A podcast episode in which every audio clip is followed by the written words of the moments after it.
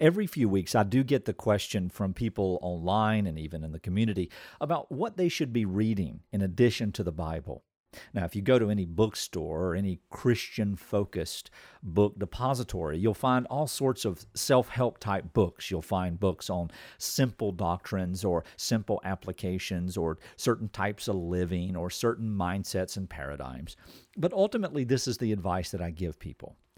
If you're not reading the Bible at least an hour to two each day, don't put any other type of reading in your life.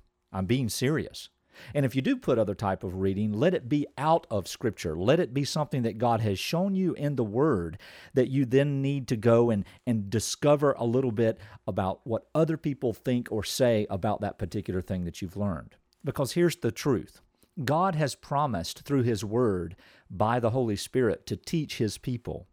And when we usurp the scripture and look for even my thoughts on things rather than studying the and prayerfully studying the scripture, we are actually not agreeing or trusting in God's means of grace, the ordained object of how He's going to train and teach us the truth of the Word.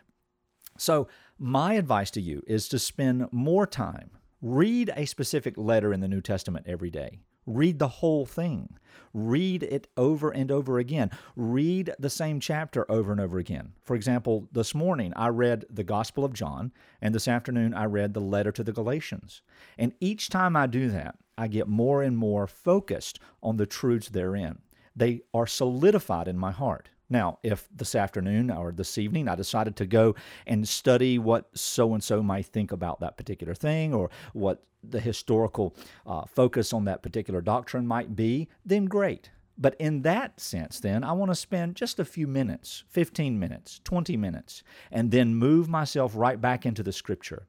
The problem is that, that we rather have the fast food answer, the quick, answer so that we can have the depository, as I like to talk about the vitamin box theology, where we have the answer to every little thing, rather than the whole meal set before us. And I promise you this, beloved, if you would spend more time reading the Bible, stay out of the study Bibles and of the study notes, and study your Bible, God will show you things that you've never seen before.